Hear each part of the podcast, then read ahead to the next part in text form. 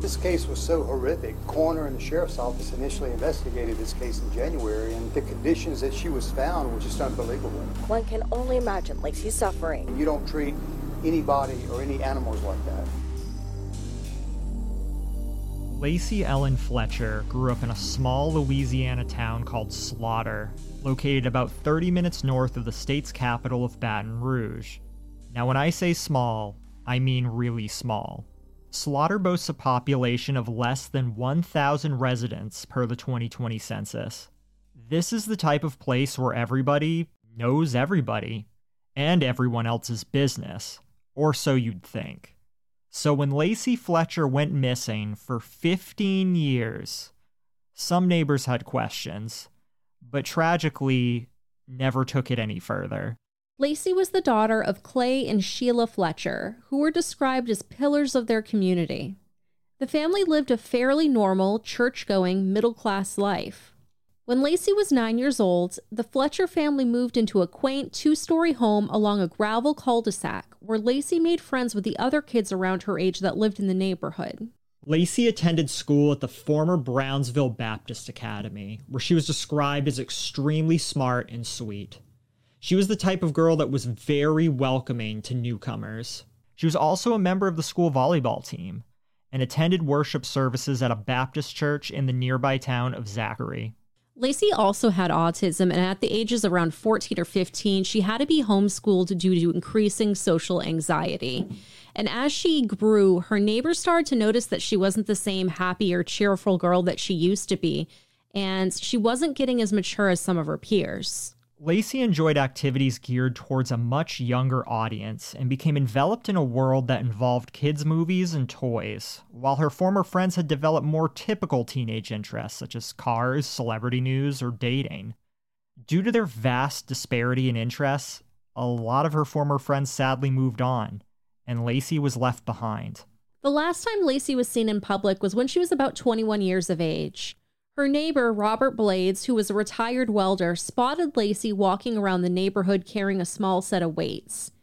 She appeared to be physically normal in terms of appearance. She was a thin girl, but she had always been thin, so this wasn't concerning to Robert. In fact, her neighbor had seen her exercising in the roadway on a few occasions, so none of this was out of the ordinary at all. Now, given how small of a town Slaughter is, it is reasonable to think that Lacey would have been seen again in passing eventually. However, Robert Blades never saw Lacey again for a number of years, and so he questioned her father, Clay Fletcher, about her whereabouts. He asked how Lacey was doing, if she had gone off to college or gotten married or simply moved on from the small town like many before her had. Clay advised his neighbor that she was fine and still around, but he quickly changed the subject. With no reason to question her own father on his daughter's safety, Robert Blades took Clay Fletcher at his word. But still, years had passed, and he never saw Lacey again. It wasn't until this year, 2022, did the mystery of Lacey Fletcher's whereabouts finally come to a close. On January 3rd, 2022, around 2 in the morning, her mother Sheila called 911 to report that her daughter wasn't breathing. However, sources indicate that there's a possibility that Sheila wasn't calling on her own volition. According to Robert Blades, the neighbor, another unnamed member of their neighborhood had spotted Lacey on the couch in Sheila's home and told her and Clay that they needed to call the police. The coroner, Dr. Ewell Bickham, was immediately called to the scene after a horrified sheriff's deputy reported back with their findings. What the first responders encountered in the otherwise innocuous home was the stuff of nightmares. Lacey Fletcher, now 36 years old, was dead. Her body was found partially clothed in an ill fitting blue checkered top, sitting upright, and completely covered, from head to toe, in her own bodily wastes. She was sitting cross legged, the way most folks do when they want to get comfortable. Her top lip was curled upward, which exposed her teeth. She was infested with insects and covered with insect bites. Her hair had become all knotted and matted. Lacey was essentially fused to the couch. In fact, she had been in that position for so long she had begun to melt through the couch. While paramedics declared that Lacey had died at the scene, Dr. Bickham determined that she had died 24 to 48 hours earlier due to her state of decomposition. However, due to the condition of her body, it was difficult to tell. Her backside was so black and deformed that you could barely discern what it was. The scene within the living room was so gruesome that even Dr. Bickham, a seasoned coroner, was severely affected by the state that he found Lacey in. It was so bad that he has been quoted as stating that he could not eat and that he had crying fits for a full week. Autopsy reports indicated that Lacey's cause of death stemmed from severe medical neglect. This led to chronic malnutrition, acute starvation, immobility, acute ulcer formation, osteomyelitis, which is a bone infection, and this finally resulted in sepsis. She was also reportedly suffering from bacterial infections and tested positive for COVID. She weighed 96 pounds at the time of her death, and evidence led investigators to believe that Lacey had been on the couch for at least 12 years. Lacey's death was officially ruled as homicide due to severe neglect. But how did Lacey end up like this? Well, according to reports, Lacey suffered from locked in syndrome, which is a rare neurological disorder in which there is complete system paralysis of all voluntary muscles except for the ones that control the movement of the eyes. Individuals with locked in syndrome are conscious and awake, but they have no ability to produce movements or to speak. Lacey had essentially become a prisoner inside of her own body and was at the complete mercy of her parents, who had appeared to have chosen to neglect her. In fact, Lacey hadn't seen a doctor in 20 years. When interviewed by police, the Fletchers advised them that they didn't bring their daughter to see a doctor because she did not want to go. In a strange juxtaposition to the state in which Lacey was found, the Fletcher home was surprisingly neat aside from the odor. Even the living room that she was found in was a bizarre scene and was not what you'd expect to find outside of what's already been detailed here. Next to the couch was a gray commode and a neatly folded pile of laundry. In front of the couch was a black coffee table which sat bottles of lotion, talcum powder, packs of wipes, nasal spray, and other personal care items. Between the sofa and the coffee table were boxes of DVDs for Lacey to watch. So, with all of this in mind, how on earth did Lacey end up in the state in which she was found? The horror of Lacey's death shook the community of Slaughter, as her parents didn't seem like the type of folks that had it in them to put their daughter through such a hellish existence. Sheila was a police and court clerk in the nearby city of Baker, and more recently, an assistant to the city prosecutor in Zachary. She was also on Slaughter's board of aldermen, which you would know is like a city council, and she directly served the mayor. Clay Fletcher was an officer of a nonprofit called the Baton Rouge Civil War Roundtable.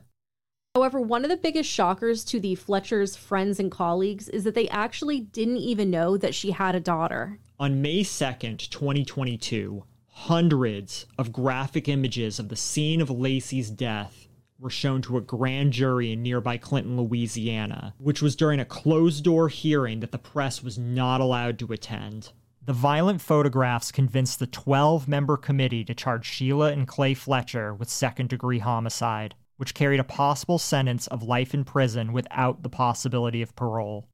Shortly after, the two were arrested and released after 36 hours on $300,000 bond each. The two had not been brought to jail prior as they were not deemed a flight risk. Their trial is expected to start in October. As this story is still developing, we'll be sure to keep an eye out for updates as they come out. Sorry about Bean. Well, maybe not so sorry about Bean. I know a lot of you have been asking about how she's been doing here. Let me show you Bean. We talk a lot about harm and neglect inflicted upon minors on this channel. But another form that's not discussed nearly enough is that in which is inflicted upon those with disabilities. According to the World Health Organization, persons with disabilities make up around 15% of the world's population, and there's 7.9 billion people in this world as of May 2022. Think a little bit about how many 15% is. And also, minors with disabilities are three times more likely to be in danger than their peers. There is an approximate 50% increased risk of experiencing harm for adults with mental health conditions. Daughter Bean, stop it. Can you hold?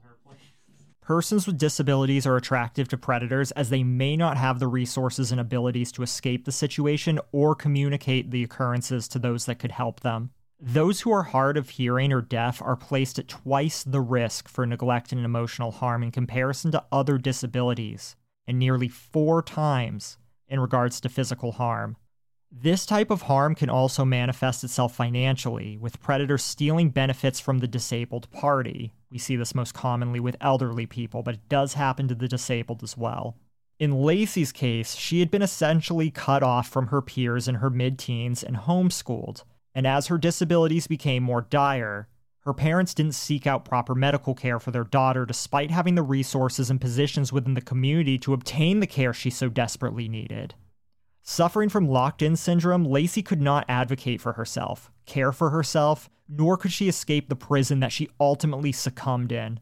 We talk a lot about minors and how CPS fails them on this channel, and we will never stop doing so. But have you ever stopped to think about how many adults and elders with disabilities might be out there suffering in conditions similar to Lacey and being taken advantage of in ways that nobody would even know about? What do you, the listener, think would be an appropriate sentence for Sheila and Clay Fletcher? Do you agree with the charge of second degree homicide, or should it be something stronger? Do you think that they knowingly caused their daughter to die because they no longer wanted to deal with her? Or do you think they made a series of horrific mistakes? What kind of sentence would you give them if you were the judge? At the end of the day, what we do know is that Lacey did not deserve any of this. She deserved to be loved, to be cared for, to be kept clean and healthy and comfortable. As it stands right now, it looks like her parents failed miserably. I wanted to apologize last week for the amount of flubs and misspeaks that we did. It was a very trying week, almost losing Prada. A lot of you know this. They saw our community post on the channel. Prada, just really quickly, Prada went through a medical emergency. She's back home with us now, as you may have heard earlier.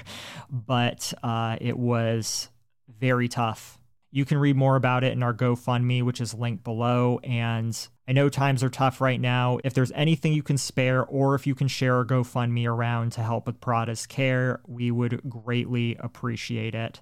We just lost Chiton two months ago, and it would be devastating to lose Bean.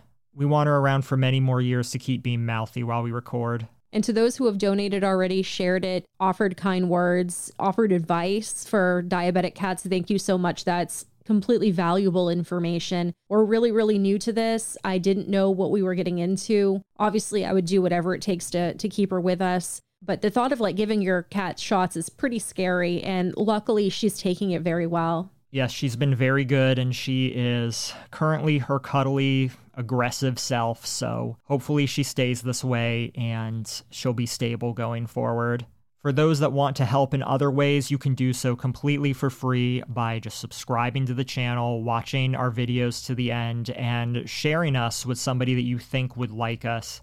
That goes a long way in raising our platform.